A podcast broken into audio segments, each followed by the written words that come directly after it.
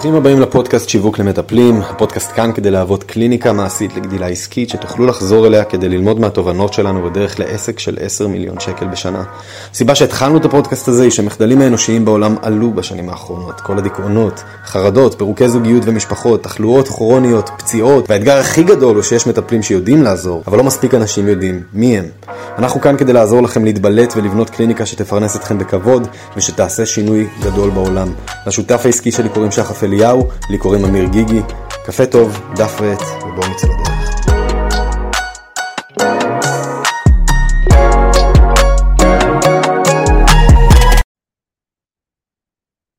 הלו הלו.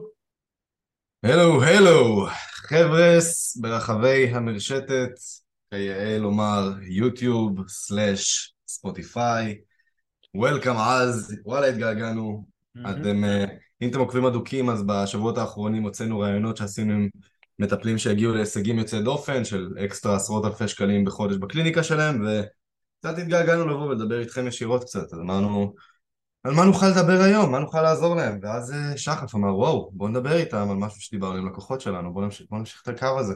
אז מה שאנחנו הולכים לספר לכם היום זה קראנו לזה איך לבנות קליניקה שעובדת גם אם אני בטקס האיווסקה בקוסטה ריקה אבל הכוונה היא איך אני בונה עסק, קליניקה שיכולה לתפקד הרבה מחוץ לגבולות הגזרה שלי ול, ולעשייה האחד על אחדית שלי. יפ, יפ, אני גם אגיד בתחילת הפרק שזה למטפלים ומאמנים שאפתנים, בסדר? אם אתם, לא יודע, רק רוצים את השלושה ארבעה מטופלים בש, בחודש, זה כנראה לא פרק שיתחבר אליכם, אבל אם אתם פה בשביל לייצר משהו גדול מעצמכם, לא יודע אם זה מרכז טיפולי או לפחות להגיע לעשרות אלפי שקלים המכובדים בחודש, אתם יודעים, אלה שמדגדגים את השש ספרות, אז כן. במיוחד בשבילכם. אני גם רוצה לשתף אתכם בגם מקרה שקרה אצלנו, אתם יודעים, היה לנו לקוחה סופר מוכשרת, סופר, סופר כאילו אסרטיבית, שאפתנית, שהגיעה אפילו לחודשים של 30, 20, 50 אלף שקל, שהתחילה מאפס כאילו, mm-hmm. ספרה והצליחה והתקדמה, ואז באיזה חודשיים הכל קרס. הכל קרס, בעצם נוצרה בלימה בלתי, לא משהו שהיא רצתה, אלא כי לא היה לה ברירה, העומס, המכירות, השירות, השיווק, זה קשה חבר'ה, לעשות את כל זה לבד זה קשה. אפשר לעשות את זה והיא הגיעה גם ל-50 אלף שקל שזה מטורף, אני חושב שזו אחת ההצלחות המהירות שהיו לנו ל-50 אלף שקל אבל בשורה התחתונה, כשאנחנו מסתכלים על זה בפרספקטיבה, לא בהכרח שהגדילה המהירה הזאת והסוליסטית הזאת היא הנכונה. הייתה פה בנייה לגובה מבלי שבנו פה בסיסים. וזה משהו שאני רוצה לשתף איתכם, כי זה בעצם הטעויות שאנחנו גם עשינו, והלקוחות שלנו עושים, ואיך אתם יכולים ללמוד מזה. הרבה יותר מדי, כן. אה, הייתי רוצה לחלק את זה לשני מקומות. אחד זה מיטוב אנרגטי, והשני זה קונספט שנקרא רצפות ותקרות. בואו נתחיל ממיטוב אנרגטי, אני חושב שזה זה משהו חשוב. בסופו של דבר אם אתם שאפתניים, אה, כמו ששחף ציין בהתחלה, אז יש, מאוד, יש חשיבות מאוד גדולה לוודא שאתם נמצאים בדרייב הנכון לאורך זמן, כי המשחק של למלא קליניקה שהיא רק אני, שזה משחק שיכול להביא אתכם ל-30-40 אלף שקל בחודש וזה אחלה, הוא משחק שונה בתכלית ממשחק של לבנות קליניקה שהיא כבר מרכז, שהיא מפיצה אור לא לעשרות אנשים בשנה אלא למאות אנשים ואלפי אנשים אפילו אה, בשנה וזה דורש drive מסוג אחר והוויסות האנרגטי בעצם מתחלק לשני אזורים, יש לנו אה, מוטיבציה שנקראת אה, האנרגיה הנקייה ויש לנו את האנרגיה האפלה. האנרגיה הנקייה, שתיהן חשובות באותה מידה. האנרגיה הנקייה זה אני מבין מה השינוי שאני מביא לעולם, מה השליחות הגדולה ממני שאני רוצה להגשים, ובאיזשהו אופן זה סוג של המקום שלכם להיות ה visionaries של העסק שלכם, ולפנטז מה אני רוצה להגשים פה, מה אני משאיר אחריי, זה הדבר הגדול. האנרגיה האפלה היא אנרגיה שיותר מבוססת אגו, מבוססת, מבוססת על מקום אפל כזה של הנה מה אני רוצה להוכיח, הנה מה הדברים שאני רוצה לברוח מהם.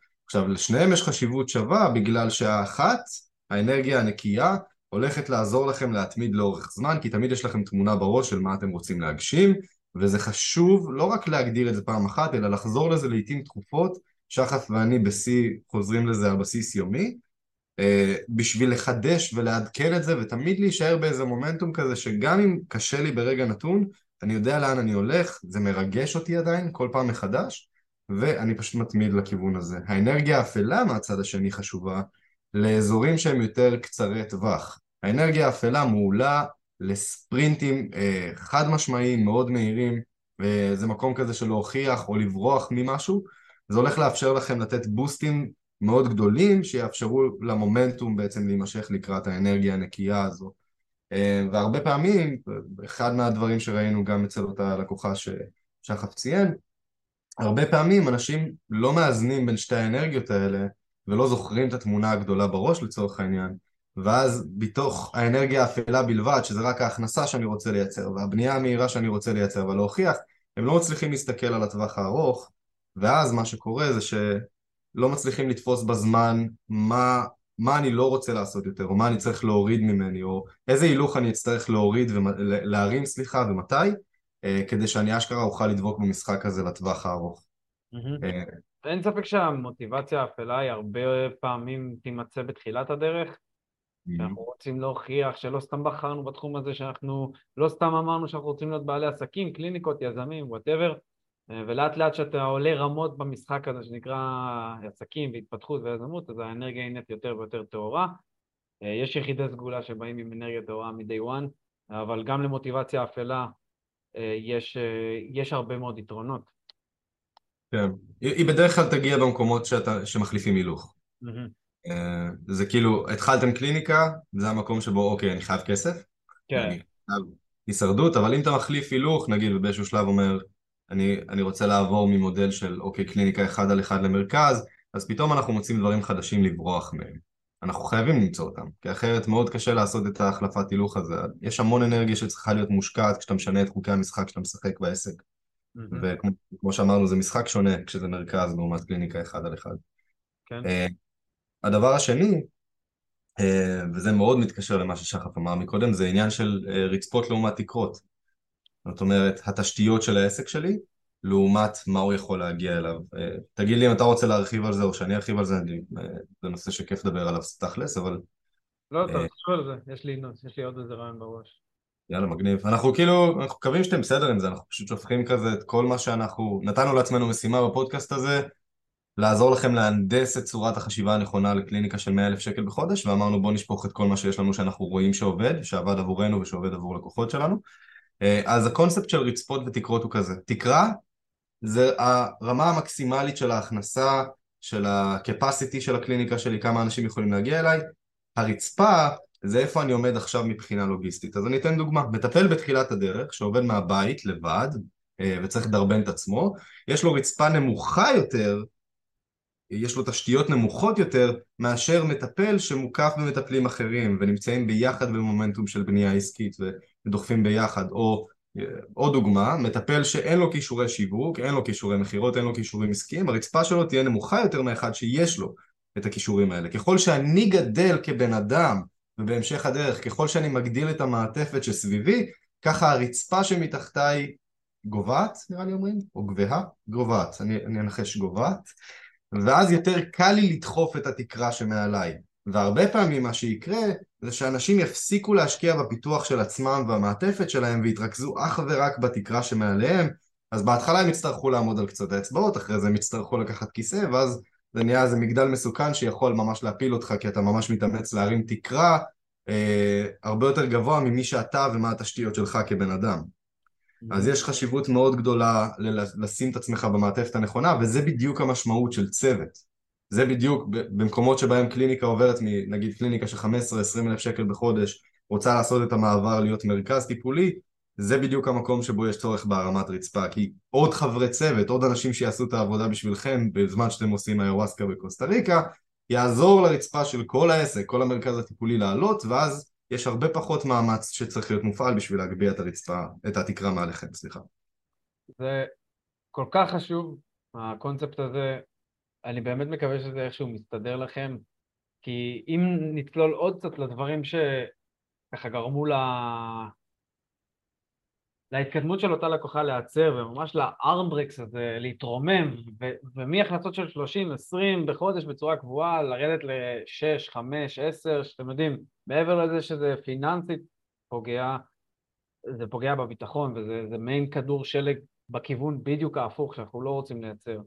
אז הנה מה שאתם, אם אתם כבר תקופה באזור ה-10, 15, אמ, אתם מרגישים עלייה, הרצפה שלכם עלתה, אתם מנסים להתחיל לדחוף את התקרה, זה זמן טוב להתחיל לייצא את העבודה השחורה, עבודה שצריכה להיעשות. יש עבודה שצריכה להיעשות, עבודת שיווק צריכה להיעשות בכל יום בלי התפשרות.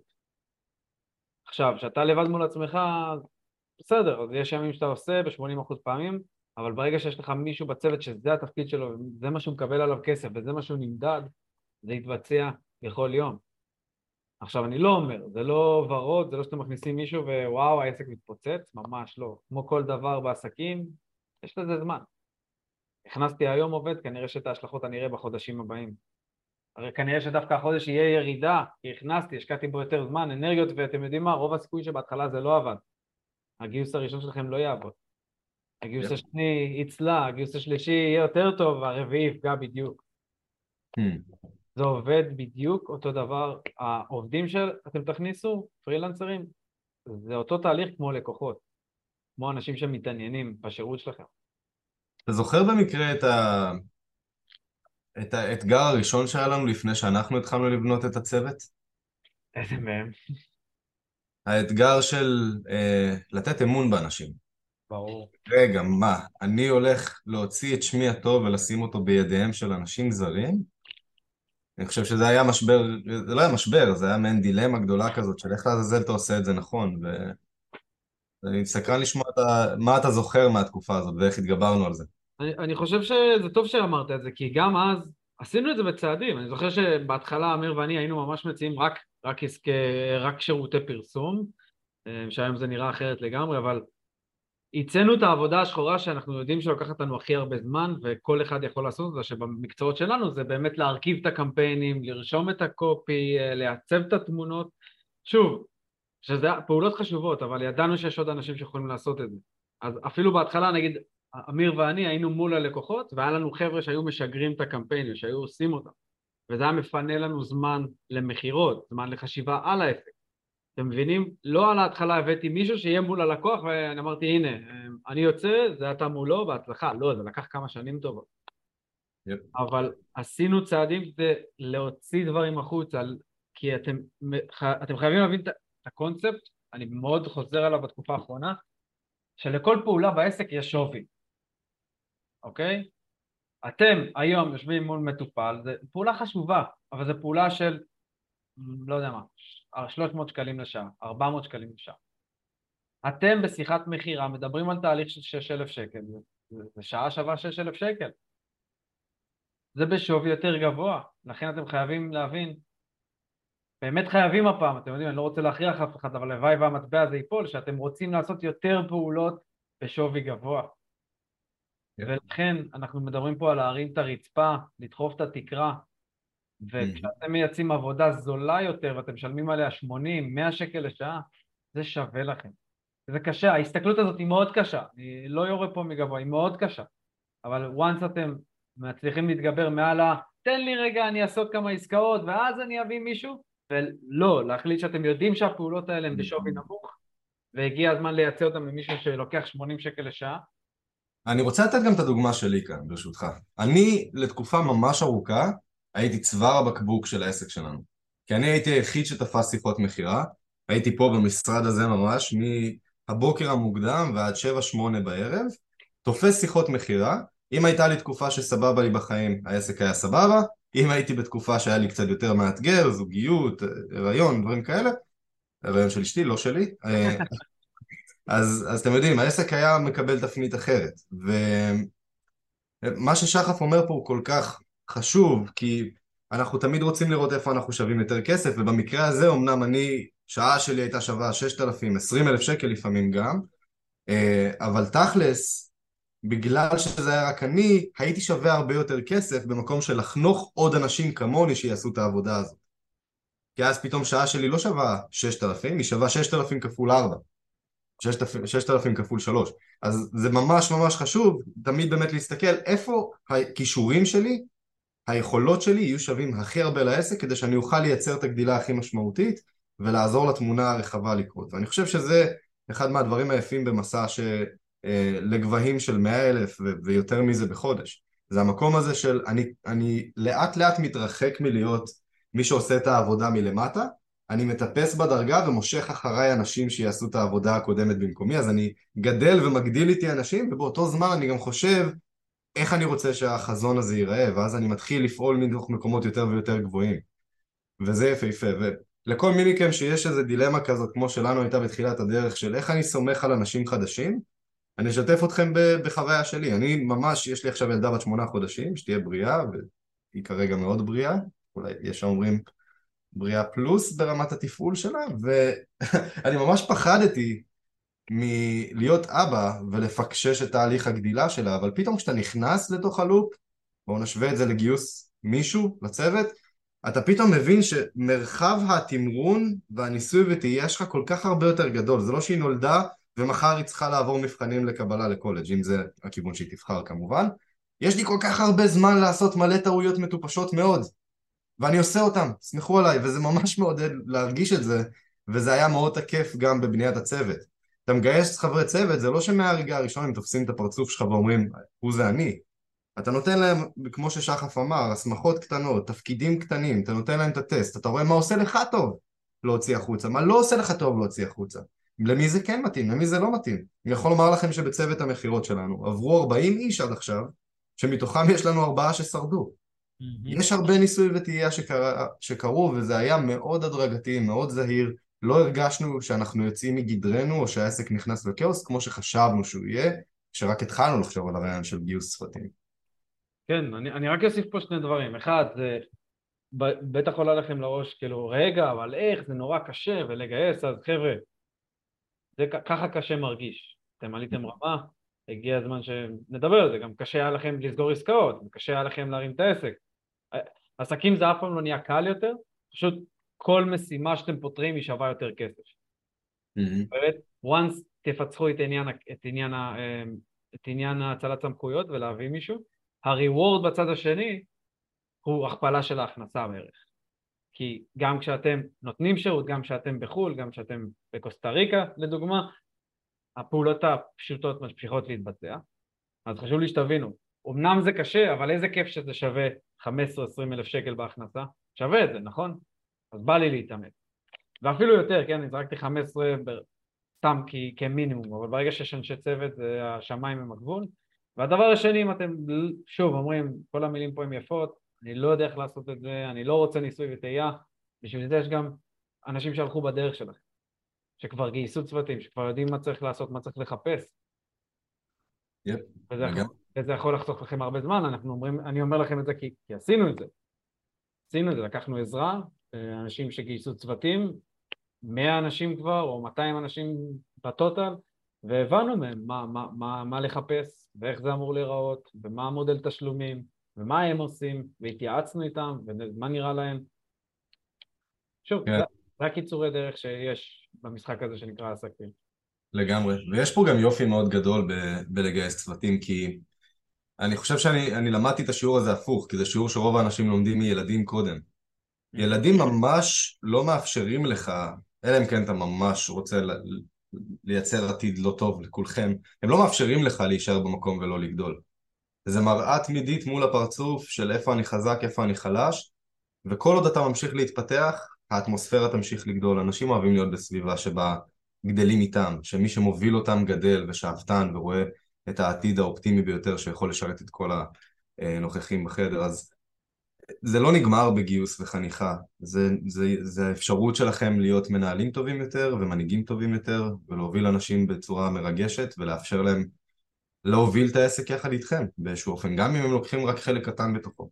אבל יש לי שאלה אחרונה אליך, אני חושב שמפה אנחנו נצטרך להנחית, וזה למי, למי מתאים להתחיל לגייס צוות ולמי לא מתאים לגייס צוות עדיין?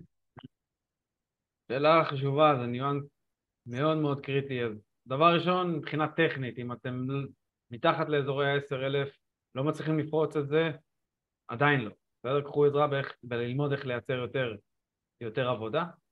אה, תנסו להתייצב שעשר זה החודשים הגרועים שלכם, 15-20 זה החודשים הטובים, כי זה אומר שסך הכל צריך ארבע או חמש עסקאות בחודש, זה לא הרבה.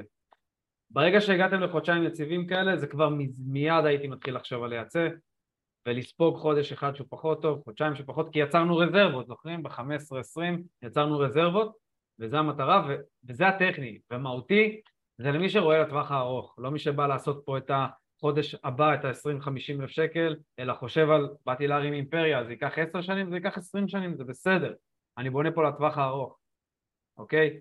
כי אם אתם מסתכלים על החודש הבא ועל ההכנסה הבאה, יהיה לכם קשה מאוד להכניס מישהו, יסת... אתם תסתכלו על זה כהוצאה, וזה לא הוצאה, זה השקעה, עובדים זה ההשקעה הכי טובה שתעשו לעסק, ייעוד זה ההשקעה הכי טובה, פרסום זה ההשקעה הכי טובה שתעשו לעסק, אלה, כל אלה הם השקעות.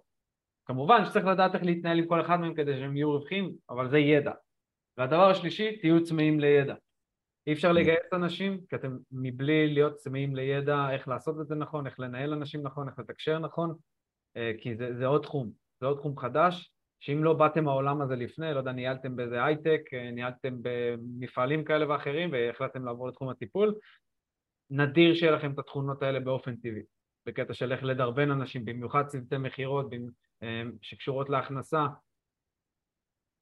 זה נדיר שזה יבוא טבעי. אז אלה כאלה שלושת התנאים שאני רואה לנכון, אם יש לך משהו להוסיף. לא, זה פשוט מתקשר מאוד טוב לאיך שפתחנו עם הגבהת הרצפה שתחתינו. העניין של לפתח את עצמי ותמיד להיות רעב לידע, אז אה, שמחתי שסגרנו את הלופ הזה. היה ממש כיף, אני מקווה שהפרק הזה עשה לכם טוב אה, ונתן לכם קצת רעיונות, ואם לא, ואם חסר לכם דברים, אז אתם יכולים לתת לנו לדעת או למחוק אותנו ולחסום אותנו לתמיד, זה גם בסדר. אחת משתי האופציות האלה מתקבלות בברכה. אליפות.